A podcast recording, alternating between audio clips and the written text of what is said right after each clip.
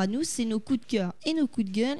Et on va commencer par ceux qui ont des coups de cœur, à commencer par Valentin Moni, s'il te plaît. Bonjour. non oui alors donc j'ai un coup de cœur pour euh, on en a un petit peu parlé avec l'affaire euh, Sarkozy. Un coup de cœur donc une fois de plus pour le travail euh, de Mediapart puisque on, le, on le dit et je l'ai déjà dit à nombreuses reprises et je l'assume. La je dixième fois. Oui mais ils font en attendant ils font un travail que peu de personnes font et que peu de personnes osent faire parce que le monde n'a pas beaucoup révélé de choses sur Sarkozy. Le Figaro on les embrasse, c'est pas beaucoup mieux. Libération sont pas trop mouillés. Donc Mediapart et d'ailleurs aussi dans une autre mesure, Élise Lucet avec son émission et sa rédaction ont au moins le mérite de mettre en lumière ce type d'affaires. Avant, ils avaient fait avec Cahuzac, ils avaient déjà fait avec Sarkozy. Et la preuve en est, puisque j'ai aussi regardé euh, euh, l'interview, enfin, ou le sketch, je sais pas comment on peut l'appeler, de Sarkozy à TF1, parce qu'il faut quand même dire que Sarkozy, c'est quelqu'un quelqu'un de très drôle, il reproche donc à donc parce que pour euh, recontextualiser un peu, euh, Takiedine est un diplomate euh, libyen qui a également une facette un peu plus sombre, comme Sarkozy, évidemment. Et donc Takiedine, en gros, accuse Sarkozy et a évoqué le fait que des valises en liquide venant de Libye avaient été passées et donc un financement illégal de la campagne. Bref, Sarkozy a donc reproché à Takiedine le fait de ne pas être honnête si ça c'est pas drôle. Parce que Sarkozy qui reproche à quelqu'un de ne pas être honnête parce que bon Sarkozy c'est l'affaire Bettencourt. Big Malion plus ou moins voilà hein, Big Malion bon il a tout fait il a tout il a tout mis sur copé mais bon on y croit quand même pas trop. Donc cette affaire de, de la Libye Bref, donc euh, voilà, un bon travail d'investigation de Mediapart, puisqu'ils sont euh, une rédaction à peu près de 40 journalistes euh, en permanence et de 40 personnes qui interviennent, qui font mm. des piches pour eux.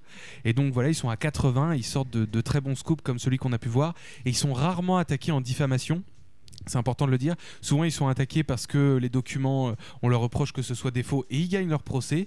On leur reproche ceci, cela, mais jamais en diffamation. Mm. Donc ça veut bien dire qu'ils ont. Ce qui signifie en fait la diffamation, c'est que ce que tu dis est faux. C'est-à-dire que tu dis, par exemple, voilà, Sarkozy a été financé, c'est de la diffamation si c'est faux. Sauf que Sarkozy ne les attaque pas là-dessus, les attaque sur ce qu'on appelle. Euh, euh, entre guillemets la procédure donc sur le fait il dit voilà ça c'est un faux euh, ça c'est le secret de l'instruction vous devriez pas avoir accès mais jamais il, est, il les a attaqués sur le fond donc ça veut dire beaucoup de choses. Et ce qui est bien, c'est que ça a été fait sur TF1, bon, qui est réputé pour les sarkozystes, machin, machin. Mm. Mais au final, euh, ce qui est plutôt bien, c'est que Gilles Boulot a été euh, plutôt honnête et oui. a quand même. Euh, ah oui, non, il a, non, mais ouais, il a, joué le jeu. Gilles Boulot, il a, mené une vraie interview mais il a quand avec même joué des le arguments. Après des... ça, parce qu'on pouvait s'attendre à une interview de TF1 un peu complaisante. Bon là, ils étaient obligés. Ouais, mais là, ils étaient un peu obligés. Si Gilles Boulot commence à nous faire du Laurent Delahousse, ça va. Mais là, il était. Ah bon, bah on le salue.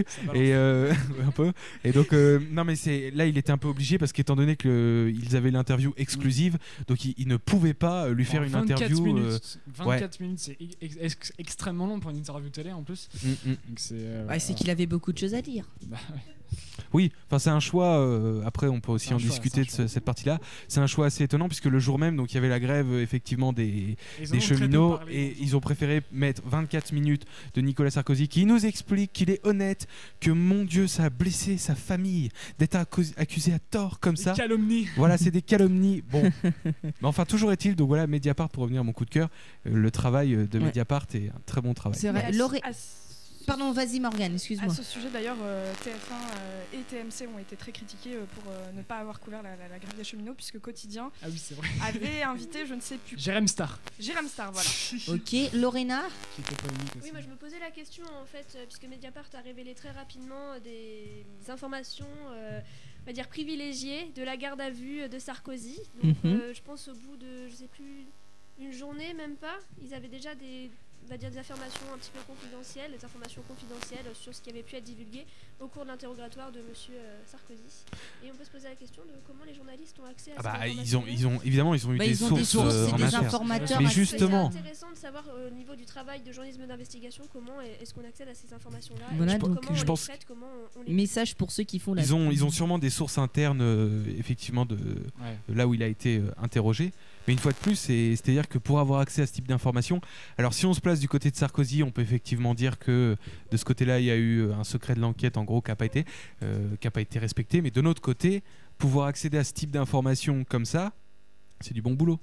Enfin, il faut, il faut. Non mais après c'est discutable. non, mais, mais je veux dire, si on se place d'un côté journalistique, toutes, toutes les, toutes. Euh, après, je vais arrêter parce que je vais prendre toute la parole. Toutes les, en gros, toutes les informations qu'ils arrivent à trouver, tous les documents, c'est un travail d'investigation énorme et, voilà quoi. Si les faits sont avérés. Si les faits sont avérés. Si, Voilà. si les Oui, si les, avérés. si les faits sont avérés. Voilà, il y a encore une présomption d'innocence. Oui, non, non, mais non, mais t'as raison de le Non, dire. c'est pas, voilà. Je parlais de l'enquête. Jamais. Alors, Voilà, on peut pas. on va passer au coup de cœur suivant. Euh, euh. Pas de euh, autant, aussi long. Pardon. On t'écoute, Valentin. Donc, moi, mon coup de cœur, c'est pour un article de l'équipe qui est paru aujourd'hui. Il a été mis en une et en, dans les deux premières pages de l'équipe. Si vous l'avez lu, c'est ce témoignage d'une ex-compagne de joueur de foot qui avoue avoir été euh, frappée par son euh, mari footballeur et qu'elle raconte euh, sur une double page dans une interview. euh, où, rien n'est surfait, vraiment, les questions sont très bien posées et l'écriture est très bien faite, vraiment, parce qu'on pourrait très vite tomber dans du sensationnalisme, euh, vraiment, mais euh, où elle révèle comment bah, son mari euh, la, battait et comment elle, comment elle tente de se sortir de cet enfer, voilà. Donc elle témoigne à visage découvert, bien évidemment. Elle ne donne pas le nom de son bourreau, bien évidemment aussi, mais c'est c'est très révélateur au niveau des violences, euh, des violences conjugales et euh, surtout de violences conjugales dont on ne parle pas. C'est des maris qui sont des sportifs de haut niveau, des voilà, et qui battent leurs femmes. Mm. Voilà. Non, c'est vrai que j'ai un peu lu euh, l'interview qui était par ailleurs intéressante. Maintenant, il y a. Tu disais qu'effectivement, il donnait pas le nom du joueur. Il y a aussi beaucoup de sous-entendus, enfin beaucoup d'éléments précis qui, pour quelqu'un qui peut, euh, par exemple, bien s'y connaître en foot, peut assez vite identifier. Parce que donc, elle parle du fait qu'elle a été enceinte donc en 2016, je crois. Ouais, Donc ça. déjà, pas toutes les femmes de footballeurs ont été enceintes en 2016, premièrement. Ensuite, il parle de voyage. Bon, on va sur Instagram euh, des footballeurs, on peut assez très vite trouver une petite photo euh, dans, dans un lieu euh, à la date qui correspond. Et donc on se dit, ah, il était là aussi. Bon, voilà. Donc il n'y a pas le nom du joueur, mais en même temps, si tu t'y connais, moi par exemple, je m'y connais pas en foot, mais j'en ai parlé avec des gens qui s'y connaissent. Et après, sans aucune certitude, Ils ont- évidemment, ils mais tu une peux. idée du nom de la Voilà, tu peux assez vite euh, la question, comprendre. c'est- La question, c'est euh, est-ce que euh, c'est pour euh, l'information ou le sensationnalisme? Voilà. C'est- Je trouve ça très intéressant que l'équipe ouvre, euh, ouvre euh, Ouais. son, son journal avec d'autres sujets que euh, le sport à 100% et, Oui, les- que le foot. voilà, et que le foot et toutes les choses aux alentours. C'est vraiment intéressant. Après, la, la question, c'est quel intérêt vous avez à, faire ça? Ça c'est- dépend de la rédaction peut-être. Voilà. C'est sûr aussi. Faut... Ouais. C'est une libéralisation de la parole, on va dire des stars, des personnes qui ont un petit peu Mm, un mm. pouvoir médiatique, qui commencent à se libérer. On se dit que bah, ça donne un petit peu l'expérience pour des personnes qui ont moins de pouvoir, en tout cas moins de parole médiatique, et euh, ça peut euh, entraîner des, des mouvements euh, comme euh, l'affaire Weinstein, d'autres mouvements. Ouais. Voilà, donc euh, c'est à lire pour ceux qui ont acheté l'équipe aujourd'hui, sinon à lire sur internet pour ceux qui sont abonnés à l'édition numérique. Qui a encore un coup de cœur? Tristan. Alors, un coup de cœur, coup de gueule, ce que vous voulez. En tout cas, pour un article dans euh, Libération qui parle de Vincent Bolloré, qui porte, enfin qui a porté plainte il y a quelques temps pour un portrait euh, de, qui a été fait en fait de lui euh, dans un reportage de, France 2. C'est une info qu'il a d'hier justement, Euh, comme quoi euh, donc Vincent Bolloré a porté plainte et là il demande 50 millions d'euros à France Télévisions pour euh, cette enquête qui, euh, selon lui, a porté atteinte à son image. Et, euh, et, et- et donc voilà, il demande ça devant le tribunal euh, de commerce de Paris. Donc je trouve ça quand même assez gonflé pour un reportage euh, euh, d'investigation il y a euh, des idées après qui, tout. qui, qui dévoile euh, tout Comment, comment dépouiller France Télévisions en cinq étapes? Après Bolloré et la liberté de la presse, c'est une grande histoire d'amour. Ah, c'est justement ce qui c'est juste- Oula. C'est justement ce qui est évoqué dans ce reportage. C'est, je pense, ce qui le dérange beaucoup. Et ce qui le dérange beaucoup, c'est aussi ces affaires. C'est où C'est euh, En Afrique, euh, je en. Afrique, dans Mm. quelques pays d'Afrique, en Guinée, Mm. euh, Beaucoup notamment de pays d'Afrique. Bon, dans beaucoup, énormément de pays d'Afrique où il a, euh, il a des Il ports, euh, de- ouais, de il y a des ports, exploitations d'huile de palme, etc. beaucoup de transports. euh, Beaucoup de transports, ouais. Et c'est, ah ouais, c'est, c'est lui qui gère euh, beaucoup les, les, les- les ports et les euh, transports maritimes, je crois. C'est peut-être intéressant de faire une chronique sur Bolloré. Ouais, Je pense, oui. Ça peut être Bon, intéressant. On y pense la semaine prochaine Eh Non, bah, alors, Ah non, la semaine prochaine, non. C'est férié. C'est férié. Eh oui. Euh, Ah oui, effectivement. et oui, alors euh, Lorena, tu voulais. J'avais un petit coup de gueule en fait. euh, Ah bah vas-y, coup de, gueule. Alors, avant, juste avant, est-ce que quelqu'un avait encore un coup de cœur, non? Euh, je finirai après. Ok, vas-y Lorena.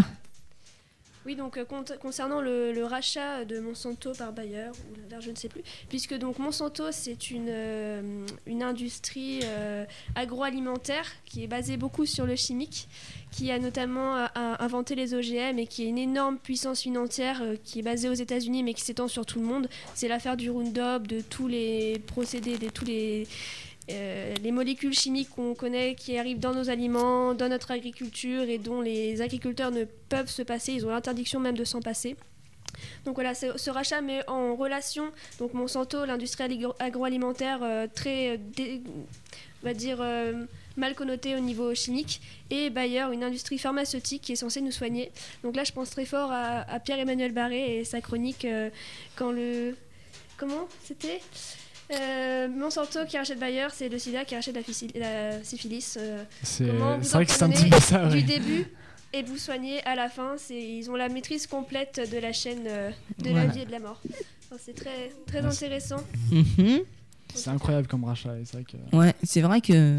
Je pense que c'est important que les gens en fait aient son- cette considération-là, que les puissances s'allient, mais c'est des puissances qui représentent des entités euh, mondiales et euh, qui ont un pouvoir sur les êtres humains qui est énorme en fait. Mhm. Mm. C'est sûr. Voilà. Bah, merci euh, pour ce coup de gueule. Lorena, euh, Morgane, coup de gueule? Oui, coup de gueule, euh, à la fin, euh, c'est fini. Et euh, on a eu des chiffres assez euh, alarmants, je trouve.